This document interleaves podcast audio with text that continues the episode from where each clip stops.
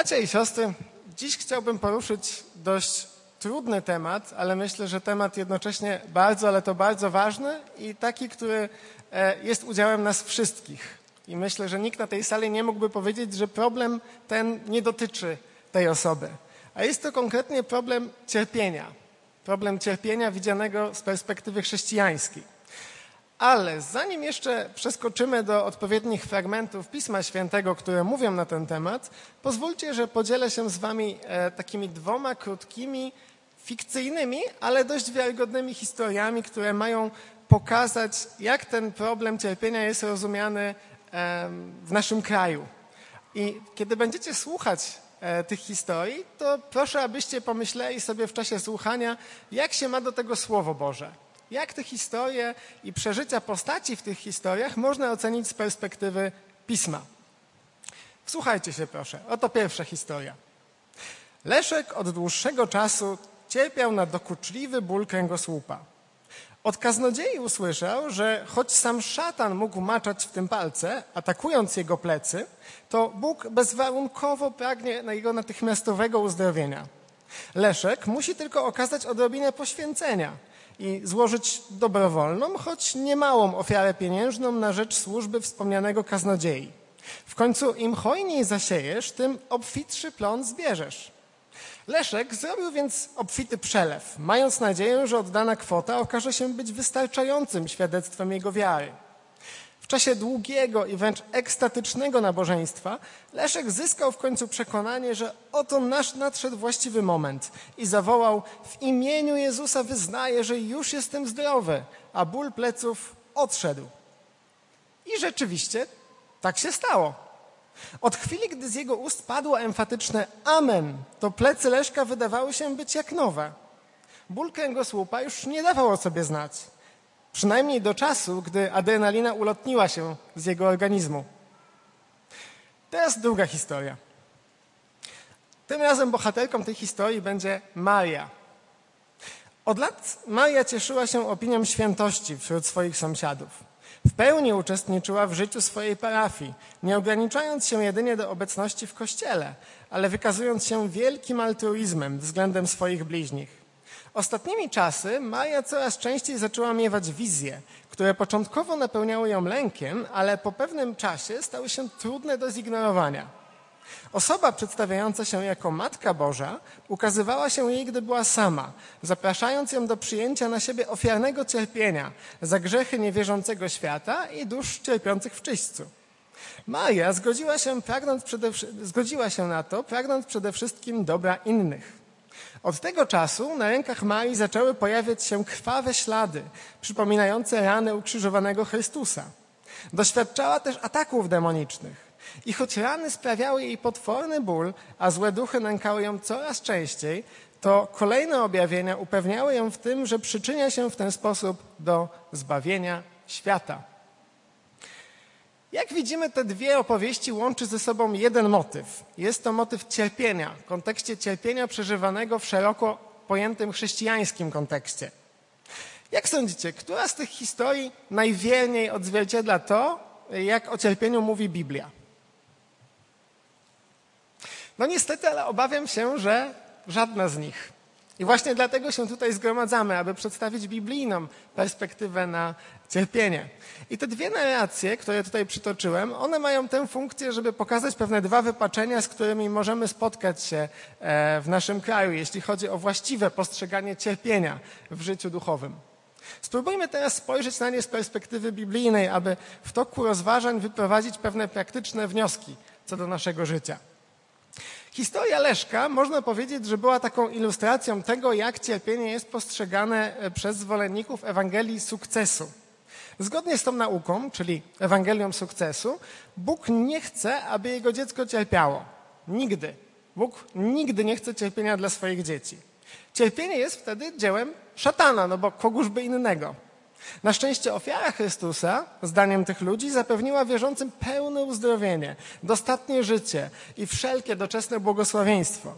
Wystarczy, że ma się wystarczająco silną wiarę, wyzna się, że to błogosławieństwo już teraz jest nasze i domaga się tych błogosławieństw w imieniu Jezusa.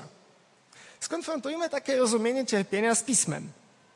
Otwórzmy na początek nasze Biblię na Ewangelii Jana, dokładniej na rozdziale dziewiątym.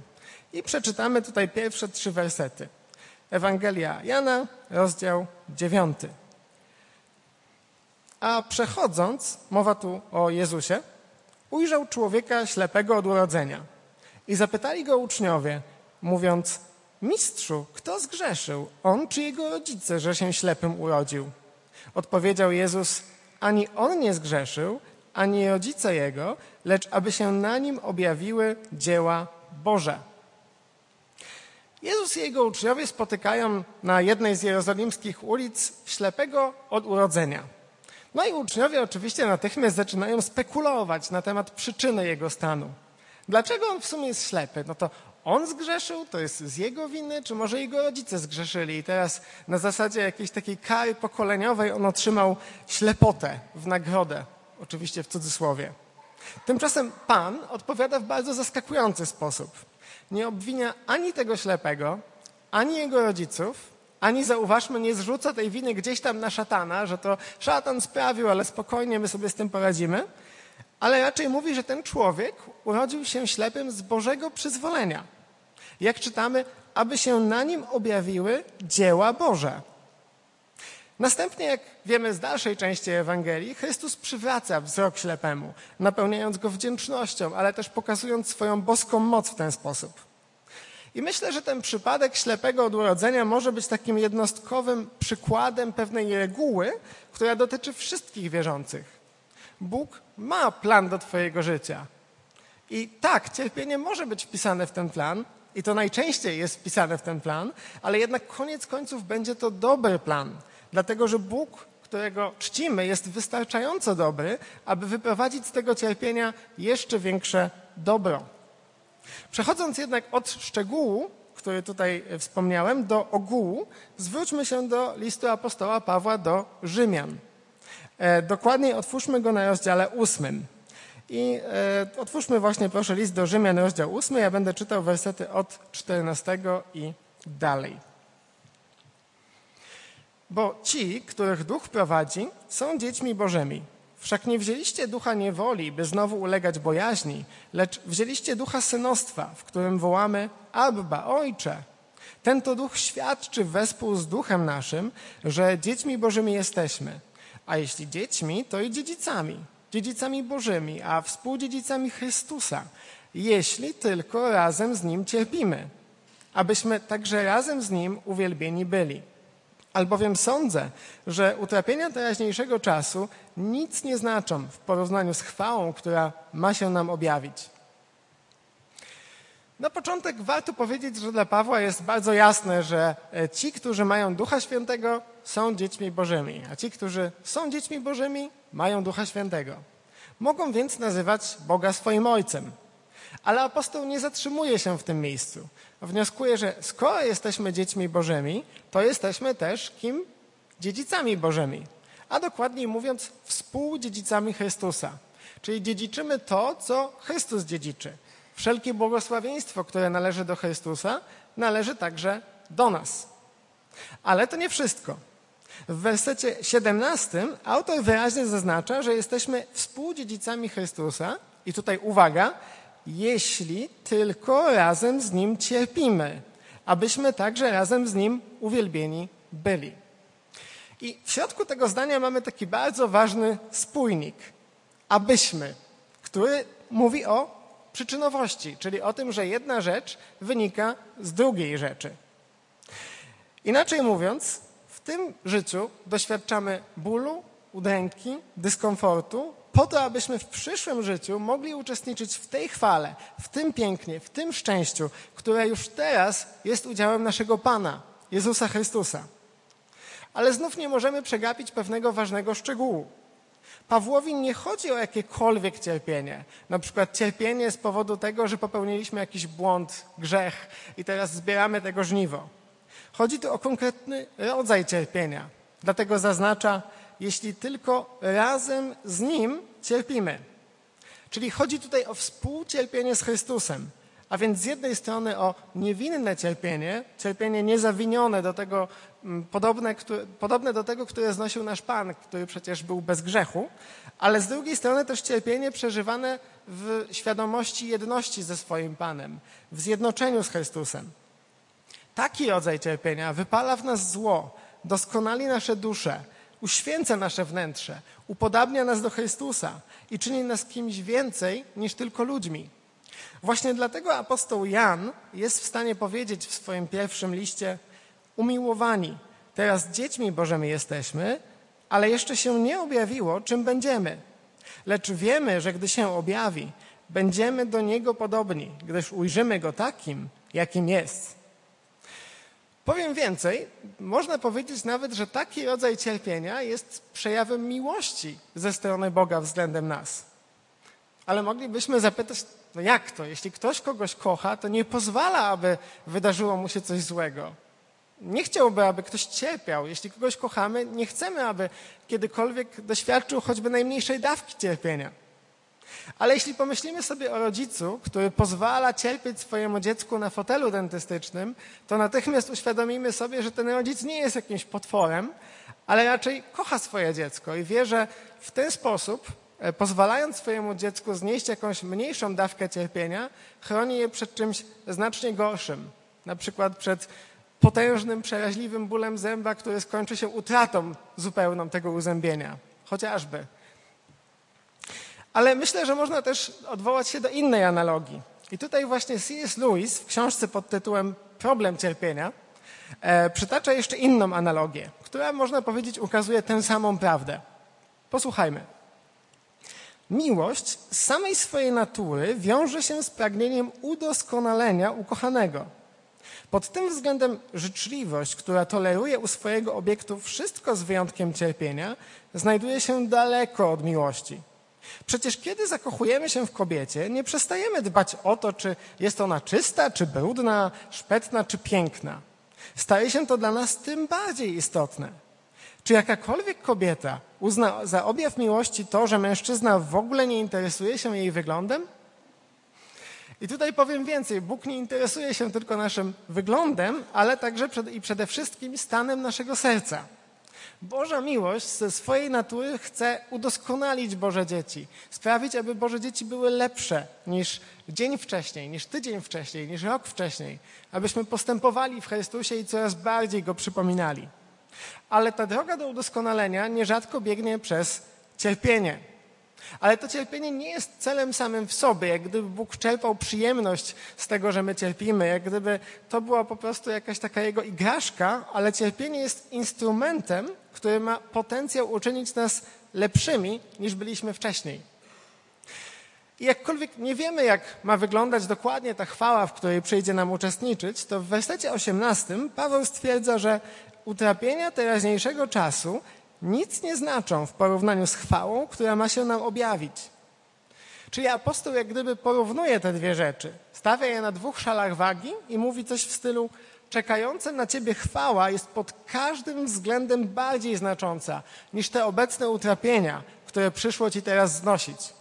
Czyli szala ewidentnie przeważa na stronę tej wspaniałości przyszłej chwały, która w przeciwieństwie do tych stosunkowo krótkich doświadczeń będzie trwać wiecznie, na zawsze, nigdy się nie skończy. Ale w tym miejscu zupełnie naturalnie moglibyśmy się czuć oburzeni. Ale jak to, Pawle? Jak ty śmiesz umniejszać mojemu cierpieniu? Jak śmiesz mamić mnie jakąś tam enigmatyczną chwałą, która tam kiedyś będzie w przyszłości, kiedy ja cierpię teraz, w tym momencie? Czyżbyś rozdawał jakieś takie czeki bez pokrycia na jakąś tam przyszłą chwałę, żebyśmy tylko jako naiwniacy dali się tutaj nabrać, kiedy zmagamy się z ciężką chorobą, tracimy naszych bliskich, jesteśmy wyśmiewani w szkole, na studiach, prześladowani w pracy. I ty nam teraz mówisz, że o, jakaś tam chwała będzie i mamy tutaj cieszyć się z tego, kiedy teraz znosimy cierpienie. Jest to bardzo ludzka reakcja. Jeśli w waszych głowach pojawiły się tego typu myśli, to ja się zupełnie nie dziwię, dlatego że również ze mną to rezonuje, bo jestem tylko człowiekiem, jak każdy z nas. Ale wiecie co? Ja też byłem w takim miejscu, że cierpiałem. Nie jest to może jakaś rewolucyjna informacja, e, dlatego że każdy z nas był w tym miejscu, ale powiem wam, że cierpiałem również niewinnie, cierpiałem będąc oskarżany o różne rzeczy w sposób niesłuszny przez ludzi, którym łatwo było manipulować innym, żeby dojść do swoich celów po trupach. No i cierpiałem przez dłuższy czas. Nie było to takie e, lekkie cierpienie. No i w takich chwilach muszę wam przyznać, że byłem zły na Boga. Po prostu byłem zły na Boga, bo nie rozumiałem z tej mojej perspektywy, można powiedzieć, takiej małej mrówki e, postawionej na, nie wiem, na ogromnej piłce, która wydaje się, że ta ziemia jest płaska tak naprawdę, a nie widzi tej krzywizny, można powiedzieć, na tej piłce. I byłem taką małą mrówką, która mówiła, no nie, w mojej sytuacji ja nie widzę wyjścia, nie widzę sensu. Co Ty, Boże, chcesz przez to osiągnąć? Można sparafrazować te słowa, które e, tutaj Paweł napisał i chciałbym niemal powiedzieć Bogu w takich chwilach, ta rzekoma chwała, która ma się nam objawić, tak naprawdę nic nie znaczy w porównaniu z cierpieniami tego teraźniejszego czasu, które kazałeś mi znosić. Ale muszę wam też powiedzieć, że dziś postrzegam tę sprawę zupełnie inaczej, kiedy minęło dużo czasu i kiedy z perspektywy czasu patrzę wstecz dlatego że dostrzegam, jak wielką pozytywną zmianę przyniosło to cierpienie w moim życiu, jak bardzo upodobniło mnie do Chrystusa i uczyniło mnie w Chrystusie zupełnie inną osobą, którą Bóg myślę, że przez te cierpienia przysposobił, uzdolnił, e, obdarzył różnymi kompetencjami, abym mógł spełnić zadania, które On mi później powierzył. Poza tym, myślę, że jest też ważne to, że Bóg pokazał mi, jaki jest sens mojego cierpienia już teraz, w tym życiu. To znaczy w namacalny, jasny sposób pokazał mi, że moje przeżycia mają głęboki sens. Nawet dzisiaj mogę powiedzieć, że jestem za te przeżycia wdzięczny. I w związku z tym pomyślmy, jeśli Bóg nawet w tym życiu jest w stanie pokazać nam w jasny sposób, po co było to wszystko, dlaczego doświadczyliśmy tych wszystkich rzeczy i namacalnie pokazuje nam owoce naszych cierpień, to o ileż bardziej pewna jest Jego obietnica, że ta wieczna chwała, do której nas zaprasza, naprawdę przyćmi te wszystkie doczesne cierpienia, które są naszym udziałem albo które będą naszym udziałem. Moi drodzy, jedyne do czego jestem w stanie Was zaprosić, to zaufanie Bogu. I to znów może brzmi jak prosty slogan, ale to prawda. Jeśli cierpisz i nie rozumiesz w ogóle, dlaczego tak się dzieje, myślisz, że to zupełnie bez sensu, to wierzę, że prędzej czy później, nie wiem kiedy, nie jestem w stanie dać ci daty, ale wierzę, że prędzej czy później Bóg pokaże ci, po co to było. Ale pod koniec życia nawet uwieńczy cię chwałą, która będzie przewyższać wszelkie ludzkie wyobrażenie i wszelkie cierpienie, które zniosłeś. Co więcej, myślę, że o prawdziwości Bożych obietnic przekonał mnie też przykład apostoła Pawła. Dlatego, że apostoł nie jest takim hipokrytą, jak dzisiaj jest wielu, który zaprasza chrześcijan na jakąś taką ścieżkę cierpienia, ale sam stoi sobie z boku i w ogóle nią nie podąża. Tylko mówcie tak, mówi sobie tak, chrześcijanie, cierpcie, tak najbardziej, trzeba dla Boga cierpieć, ale sobie stoi z boku i żyje w luksusie. Nie, apostoł nie był kimś takim. W liście do Filipian w trzecim rozdziale wyraża swoje gorące pragnienie, aby poznać Chrystusa i cytuję, doznać mocy zmartwychwstania Jego i uczestniczyć w cierpieniach Jego, stając się podobnym do Niego w Jego śmierci, aby tym sposobem dostąpić zmartwychwstania. Czyli apostoł Paweł wie, że ceną za doświadczenie mocy zmartwychwstania jest śmierć, jest uczestniczenie w cierpieniach Jego Pana. Wie też, że tylko współuczestniczenie w tym cierpieniu z Chrystusem jest w stanie uczynić Go podobnym w Jego śmierci. Kto natomiast upodobnił się Chrystusa jego, do Jego śmierci, ten doświadczy także na własnej skórze chwały Jego zmartwychwstania.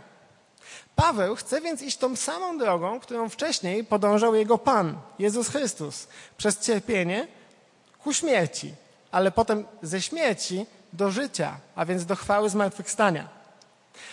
Nawet w jedenastym rozdziale drugiego listu do Koryntian mamy taki cały katalog cierpień, cierpień Pawła. On tam wylicza po przecinku mnóstwo rzeczy, których doświadczył.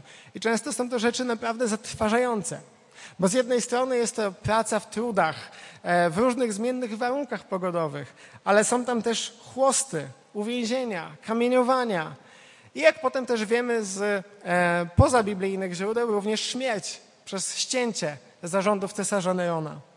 Paweł doświadczył, poświadczył więc całym swoim życiem, że te obietnice, które składa w Bożym imieniu, o wiecznej chwale, która ma nadejść po cierpieniu, one nie są jakąś bójdą na resorach, że to prawda i że jego nauczanie w tej kwestii jest wiarygodne. W teologii mamy takie pojęcie jak środki łaski. I środkami łaski nazywamy takie mm, Boże narzędzia, przez, którym Bóg, przez które Bóg daje wierzącym swoją łaskę. W tym łaskę wzrostu w podobieństwie do Chrystusa, łaskę uświęcenia, jeśli tylko te środki łaski są właściwie używane. Przykładowo do takich środków łaski zaliczamy na przykład wspólną modlitwę, czy też osobistą modlitwę, czytanie i słuchanie Bożego Słowa, ale też uczestnictwo w wieczerzy pańskiej. Jak widzimy, mam nadzieję, z tego, co wcześniej powiedziałem, cierpienie, a dokładniej współcierpienie z Chrystusem, też może stać się takim środkiem łaski. Ale jest pewne ale. Jeśli to cierpienie przyjmiemy, nie będziemy buntować się przeciwko niemu, jeśli przeżyjemy je łącząc duchowo się z naszym Panem, nie zostając tym sam, ale e, łącząc się z Panem, powierzając Mu siebie, powierzając Mu to cierpienie i pozwalając, aby On wykorzystał je ku naszemu dobru. Wracając do historii Leszka z początku kazania, chciałbym Ci powiedzieć, że cielesne uzdrowienie, może to zabrzmi jak paradoks, ale nie jest największym możliwym sukcesem, jakiego możesz doświadczyć w tym życiu. Wbrew głosicielom Ewangelii sukcesu, cierpienie nie jest tylko bezsensownym przejawem złości szatana względem ciebie. Dlatego, że Bóg może uczynić Twoje cierpienie prawdziwym środkiem łaski, który upodobni Cię do Chrystusa jak nic innego. Niewiele jest rzeczy, które mają tak dużą moc, aby przekształcić nasze życia, zmienić ich kierunek i sprawić, abyśmy byli tacy jak Chrystus. Nie ma większego sukcesu niż współcierpieć ze swoim Panem, aby potem ze swoim Panem doznać współuwielbienia w tej wiecznej chwale, która ma się nam objawić. W tym miejscu przechodzimy do drugiej części kazania, a więc do historii Marii, czyli do tej drugiej narracji z początku kazania. Opowieść o jej życiu miała zilustrować inne wypaczenie, dokładnie konsekwencje wynikające z przyjęcia rzymskokatolickiej teologii cierpienia. Zgodnie z tym nauczaniem, chrześcijanie są w stanie wnieść pozytywny wkład w dzieło odkupienia, biorąc na siebie karę należną nie tylko im samym, ale także nawet innym ludziom. Ich cierpienie stanowi wtedy zadośćuczynienie za grzechy grzesznego świata, w tym niewierzących, dusz cierpiących w czyśćcu i wielu innych osób. Niekiedy ich poświęcenie widoczne jest nawet w taki namacalny sposób na ich ciele, w postaci stygmatów, czyli takich krwawych śladów w miejscu, gdzie e, miał swoje rany ukrzyżowany Chrystus. E, myślę, że nie jest trudno skonfrontować taką naukę z Pismem Świętym. Na dowód przywołam tylko fragment z listu do Hebrajczyków, dokładniej z rozdziału 10, wersety od 12 i dalej. List do Hebrajczyków, rozdział 10, werset 12. A każdy kapłan sprawuje codziennie swoją służbę i składa wiele razy te same ofiary, które nie mogą w ogóle zgładzić grzechów. Lecz gdy on złożył raz na zawsze jedną ofiarę za grzechy, usiadł po prawicy Bożej, oczekując teraz, aż nieprzyjaciele jego będą położeni jako podnóżek stóp jego. Albowiem jedną ofiarą uczynił na zawsze doskonałymi tych, którzy są uświęceni. Autor listu do Hebrajczyków, jak wiemy, ciągle, niemal do znudzenia powtarza, że Chrystus złożył na krzyżu tylko jedną ofiarę, która jest jedyna, niepowtarzalna i która jest w pełni wystarczająca, aby zadośćuczynić za grzechy całego świata, aby udoskonalić wszystkich wierzących.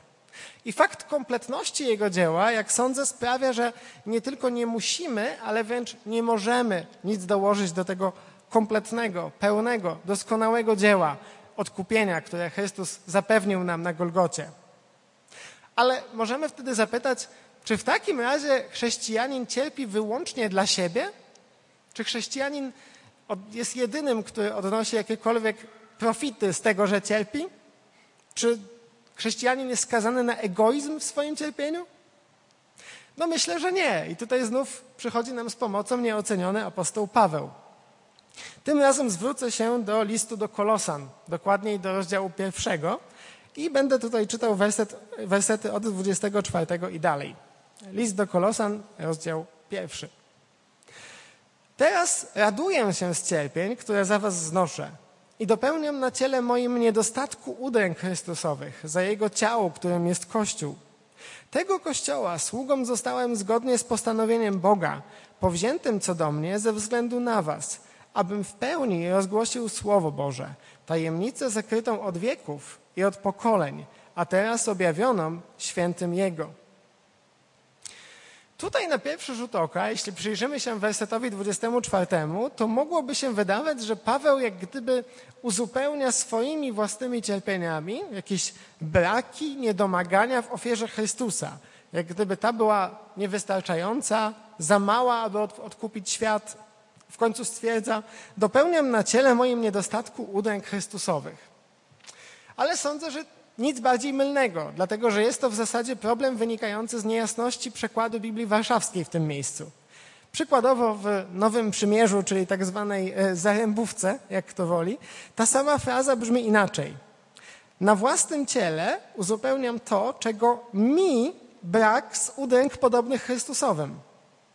Czyli ten brak, niedostatek, e, niedobór, on nie dotyczy tyle udręk samego Chrystusa, jak gdyby on cierpiał za mało na krzyżu Golgoty, ale raczej dotyczy tego, że udręki Pawła wciąż są zbyt małe, aby jego życie przypominało w dostateczny sposób e, to, co przeżył Chrystus. To znaczy, cierpienie Chrystusa, zdaniem Pawła, jeszcze nie wystarczająco uwidoczniło się w jego życiu. Jeszcze musi przeżyć więcej, aby bardziej przypominać Chrystusa. Tak jak Jezus cierpiał za innych, tak też Paweł pragnie cierpieć dla dobra Bożych dzieci. Ale w jaki sposób? Czy tak, żeby odpokutować ich karę, dlatego że Chrystus za mało to odpokutował? Czy w ten sposób, żeby mieć jakieś stygmaty na rękach i w ten sposób odkupić świat? A może, żeby być dręczonym przez demona? Nie. Raczej przez ciągły wysiłek dla ich zbawienia, przez znoszenie prześladowań, przez mierzenie się z naturalnymi konsekwencjami tych prześladowań, czyli z fizycznymi ranami, z zbiczowanymi plecami chociażby. Dlatego później Paweł oświadcza kolosanom, raduję się z cierpień, które za was znoszę, ale potem precyzuje, co ma na myśli. Mówi dalej, że został ustanowiony ich sługą, aby im zwiastować Ewangelię. Z postanowieniem Boga, powziętym co do mnie, ze względu na was, abym w pełni rozgłosił Słowo Boże. Czyli to wszelkie cierpienie, które spotykało Pawła, to były bezpośrednie następstwa jego misji e, jako głosiciela Ewangelii. W swojej ofiarności Paweł nie zrażał się jednak prześladowaniami, przez które musiał przechodzić, ale tym bardziej kontynuował swoją misję, będąc przekonanym, że to, co robi, ma sens, dlatego że wciąż na świecie jest wielu ludzi, którzy nic nie słyszeli o Chrystusie jako ich Panu i Zbawicielu. Paweł natomiast kochał ludzi i był gotowy wycierpieć wszystko, aby tylko móc podzielić się z nimi drogocennym skarbem, za jaki uważał Ewangelię. Drogi bracie, droga siostro, ty również jesteś powołany, powołana do ofiarnego cierpienia, którym możesz usłużyć innym, uzupełniając na własnym ciele to, czego ci brak z udręk podobnych Chrystusowym. Być może twoim zadaniem tak jak Pawła, jest głoszenie innym Ewangelii. Czy to w Twoim lokalnym kontekście, czy może gdzieś poza Polską. I potem być może zostanie nazwanym naiwniakiem czy głupcem z tego powodu. A może Twoim powołaniem jest z kolei złożenie ofiary ze swojego wysiłku, aby pomóc komuś, czy to w zborze, czy poza zborem, pomóc komuś, kto bez Ciebie nie da sobie rady. A może w końcu Bóg pokazuje Ci, że powinieneś po prostu poświęcić komuś troszkę czasu podczas gdy wolałbyś go wykorzystać na swój odpoczynek. Zastanówmy się nad tym. Zwrócimy się jeszcze do ostatniego tekstu e, i tym razem będzie to drugi list do Koryntian, rozdział pierwszy, wersety od trzeciego do piątego. Drugi list do Koryntian, rozdział pierwszy, wersy od trzeciego i dalej. Błogosławiony niech będzie Bóg i Ojciec Pana naszego, Jezusa Chrystusa, Ojciec miłosierdzia i Bóg wszelkiej pociechy, który pociesza nas we wszelkim utrapieniu naszym, abyśmy tych, którzy są w jakimkolwiek cierpieniu, pocieszać mogli taką pociechą, jaką nas samych Bóg pociecha, pociesza. Bo jak liczne są utrapienia Chrystusowe wśród nas, tak też i przez Chrystusa obficie spływa na nas pociecha. mógłbym zapytać, jaki jest sens cierpienia w tym fragmencie? Myślę, że z łatwością można dostać, dostrzec, że pojawiają się tutaj takie kluczowe słowa, które ciągle się powtarzają. To znaczy pocieszać, pociecha i pocieszenie. I też Bóg, przepraszam bardzo, Bóg też w wersecie trzecim jest nazwany w taki bardzo piękny sposób, jako Ojciec miłosierdzia i Bóg wszelkiej pociechy. I myślę, że jest to cudowna prawda na temat Boga, którego czcimy. To znaczy, Bóg pośród naszych cierpień, On chce przyjść do nas z miłosierdziem i przyjść nie tylko z miłosierdziem, ale nawet z pocieszeniem, które uwidoczni się w naszym życiu w konkretnej formie. Dlatego możemy powiedzieć za Pawłem, Bóg pociesza nas we wszelkim utrapieniu naszym. Ale jeśli dalej wczytamy się w ten tekst, dokładniej w werset czwarty, to zobaczymy, że to nie ma się skończyć na tobie. To nie jest tak, że dostaniesz pocieszenie, no i świetnie, już czuję się dobrze, chwała Ci Panie Boże, idziemy dalej. To nie ma się skończyć na Tobie, dlatego że Paweł dalej pisze, Bóg nas pociesza we wszelkim utrapieniu naszym, abyśmy tych, którzy są w jakimkolwiek utrapieniu, pocieszać mogli taką pociechą, jaką nas samych Bóg pociesza. I tutaj znów mamy ten ciekawy spójnik abyśmy, który mówi o wynikaniu, o tym, że jedna rzecz wynika z drugiej, jak pamiętamy. Innymi słowy, mm, kiedy przechodzisz przez cierpienie, to prędzej czy później, mam nadzieję, z Bożą pomocą jest, będziesz w stanie sobie z nim poradzić. Jeśli już doznasz pocieszenia od Boga, to jest to pewnego rodzaju powołaniem. Nie możesz zachować jedynie swojego pocieszenia dla siebie. Ale co powinieneś zrobić? Powinieneś przekazać je dalej. Powinieneś podzielić się z nim, nim z kimś, kto znajduje się w podobnej sytuacji. W ten sposób można powiedzieć, że staniesz się jak gdyby pośrednikiem, szafarzem, czy takim kurierem Bożych obietnic, czy też Bożych błogosławieństw. I tutaj myślę, że wiele osób pyta e, Boga i innych z żalem w mniej więcej taki sposób.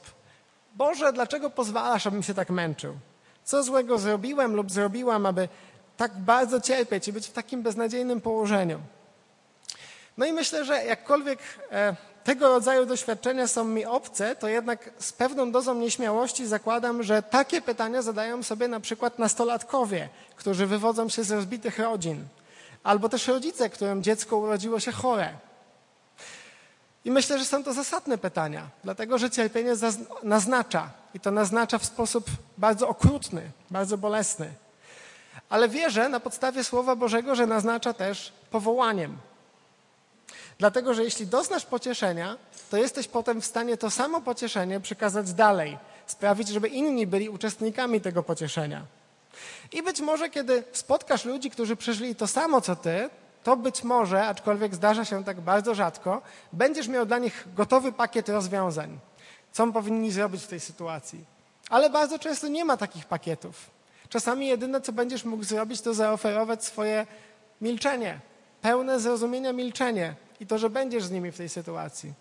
I to też jest ok, to też wystarczy. Ale ostatecznie myślę, że Bóg odpowiada na nasze skargi, na nasze zażalenia właśnie w ten sposób. To znaczy, umieszczając w naszym życiu pewną osobę, która była w, jest w podobnej sytuacji jak my i pokazuje nam, że w ten sposób, przez to, co przeszliśmy, jesteśmy w stanie pocieszyć tę osobę, tak jak nikt inny nie byłby w stanie tego zrobić na naszym miejscu. Wcześniej odwołałem się do takiego pojęcia teologicznego, jakim były środki łaski, jak pamiętacie. I powiedziałem o tym, że cierpienie przyjęte z ufnością, w zjednoczeniu z Chrystusem, że to cierpienie może być środkiem łaski. I w tym miejscu chciałbym podtrzymać tę tezę, ale dodać też, że cierpienie może stać się środkiem łaski nie tylko dla ciebie, ale także dla innych i zyskać tym samym głęboki sens. Nawiążę tutaj raz jeszcze do historii Mai. Swoim cierpieniem nie jesteś w stanie zadośćuczynić Bogu za grzechy świata. Chrystus zresztą już to uczynił. Jego ofiara jest w pełni wystarczająca. Ale wciąż możesz cierpieć dla innych, poświęcając się dla ich dobra, dobrowolnie oddając się w służbie bliźniemu.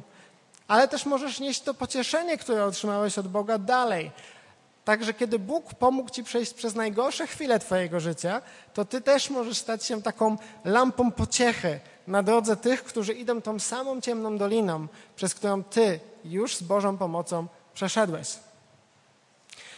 Moi drodzy, wiele jeszcze mógłbym tutaj powiedzieć. Ten temat nie da się go w zasadzie wyczerpać, dlatego że nie dość, że jest to rzecz potwornie trudna o tym mówić i przyznaję się Wam, że nie jest to dla mnie temat łatwy, ale też jest to temat bardzo osobisty dla wielu z nas.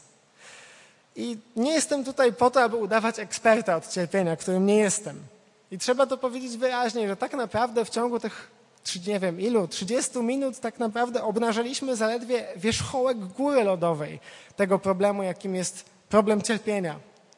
Podejrzewam, że niemało osób tutaj w tej kaplicy przeżyło znacznie więcej zła niż ja i chwała Bogu, że Bóg was przez to przeprowadził. Ale nie opierając się na moim doświadczeniu, ale na Słowie Bożym, chciałbym Ci powiedzieć, że jeśli przechodzisz przez coś potwornie trudnego, co pozornie nie ma dla Ciebie żadnego sensu, nawet jeśli jesteś zły na Boga z tego powodu, to ostatecznie Bóg jest w stanie uczynić z tego środek łaski. To On jest ekspertem od spraw beznadziejnych. Z jednej strony Twoje cierpienie może się stać środkiem łaski dla Ciebie samego, łącząc Cię tym mocniej ze swoim Panem. Tak jak On cierpiał, tak też Ty cierpisz, tym bardziej przeżywając Jego bliskość i jedność z Nim. Cierpienie może też Cię przemienić na Jego obraz, uczynić Cię bardziej świętym, bardziej podobnym do Twojego Pana. Z drugiej strony, cierpienie może też stać się środkiem łaski dla innych, dlatego że jeśli przejdziesz przez cierpienie, będziesz mógł potem pocieszyć innych, którzy są w podobnej sytuacji. Być może będziesz też w stanie przyjść z pomocą, ofiarą, pociechą i wieloma, wieloma innymi dobrami, których nie miałbyś w sobie, gdybyś nie przeszedł przez ten trudny czas. W końcu, cokolwiek cię spotyka, jakakolwiek trudna sytuacja by nie była w twoim życiu, pamiętaj, nie jesteś sam. Jezus wie, co przeżywasz, dlatego że sam przeszedł przez mękę, czego świadectwem jest ten krzyż, który jest za nami. Trwaj w zjednoczeniu z Chrystusem. Powiesz Mu swoje cierpienie, a odnajdziesz w nim pokój, pocieszenie i być może nawet słodycz, której do tej pory nigdy nie znałeś.